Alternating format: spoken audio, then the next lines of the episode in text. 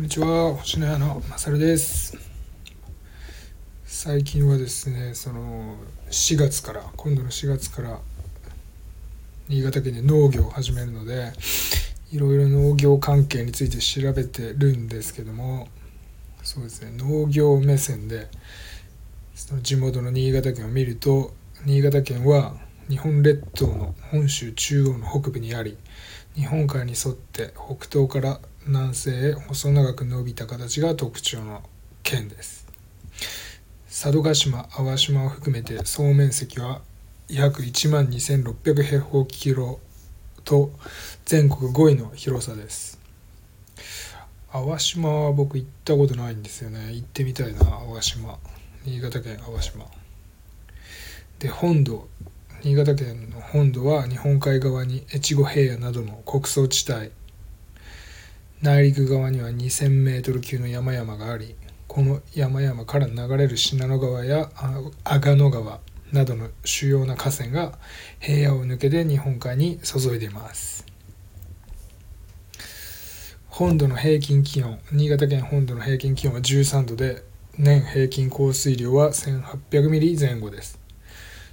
その多くは年間120日以上の降雪によるものでこの雪からできる豊富な水を利用することが米作りが盛んになった理由の一つになっています。いやほんと雪降るんですね。僕の地元も今年は雪少ないみたいですけど多い年は4メートルとか積もるんですよね。一晩で30センチとか。全然積もることありますね。で新潟県の農業の現状はですね新潟県の2020年の農業産出額は2526億円で全国12位。このうち約約6割を占める米が1503億円で作付け面積や収穫量ともに全国トップです。新潟県で作られた米は首都圏をはじめ全国に出荷されています。また主食用米だけではなく米菓。米のお菓子ですね。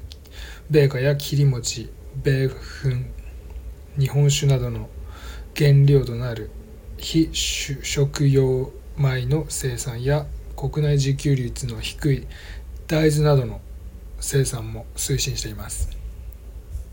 米に次いで県内で農業産出額が大きいのは畜産の485億円。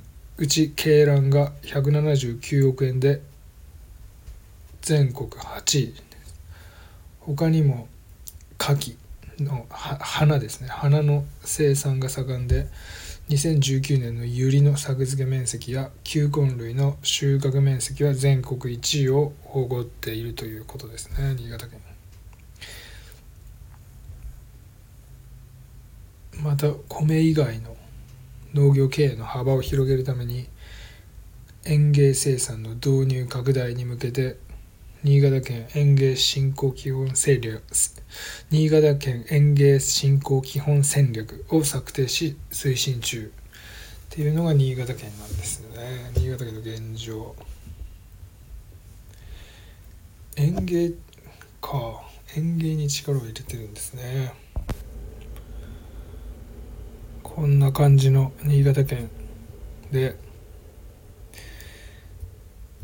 そうですね野菜とかも作りたいんですけどなんか果物の観光園観光農園今ブルーベリーを考えてるんですけどそちらもどんどん進めていきたいと思います。本日は以上です。失礼します。